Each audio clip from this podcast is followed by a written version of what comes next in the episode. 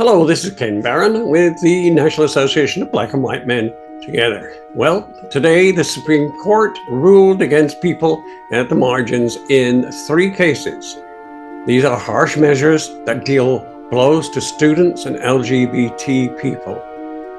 We live in two countries now, one in which basic civil and human rights are recognized and enshrined in law and another in which ideological extremism can decide how everyone else lives.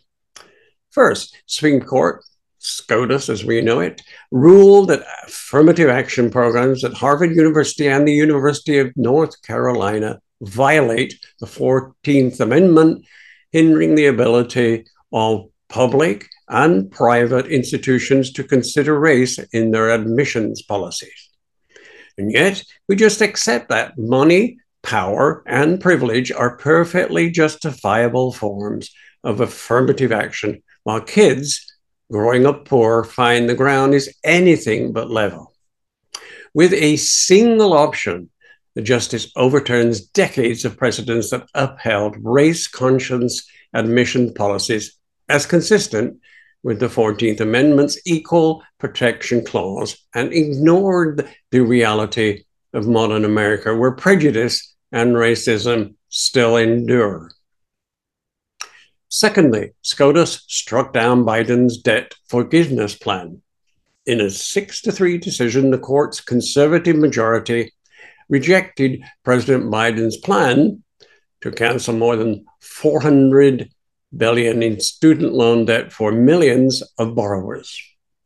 And thirdly, SCOTUS backed a web designer opposed to the same sex marriage. This decision appeared to suggest that the rights of LGBT people, including the same sex marriages, are once again more vulnerable on a legal footing, particularly when they are at odds with the claims of religious freedom. The Supreme Court needs to start standing up for democracy. The court depends on maintaining its perceived legitimacy as an institution acting uh, based on law, not political preferences. But its perceived legitimacy has taken a major hit in the polls. It is difficult to credit any claim that the court has been guided by any cons- consistently applied theory how to read the Constitution. Some of us complain incredibly a lot about the politics and politicians. Others dodge any discussion of politics, whatsoever.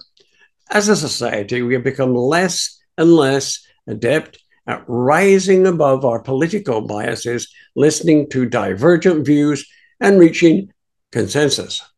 Worse yet, we seem to be losing faith not only in our civic uh, institutions and democracy, but in one another.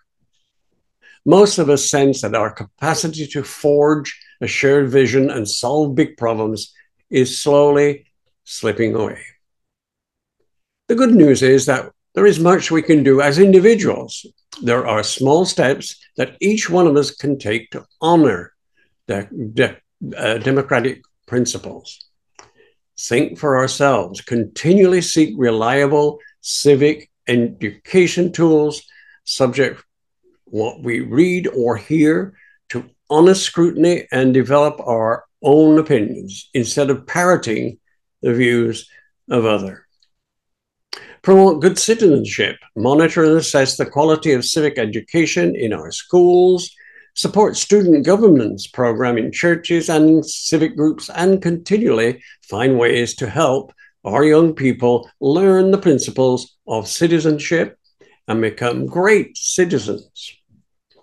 Celebrate elections, register to vote, study the candidates and ballot issues, cast a vote for every race in every election. Volunteer on campaigns and even consider running for office but take civil action. Join civic groups, volunteer for nonprofit and community projects, monitor your local government, and serve on local government and nonprofit boards. Remember Martin Luther King's quote The arc of the moral universe is long, but it bends towards justice. This is inspiring, but we must fight for justice in our everyday life. Thank you for listening. This has been Ken Barron with the NABWMT.org.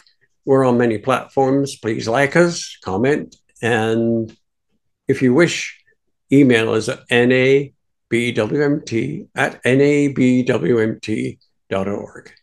Again, we'll be talking, and thanks so much.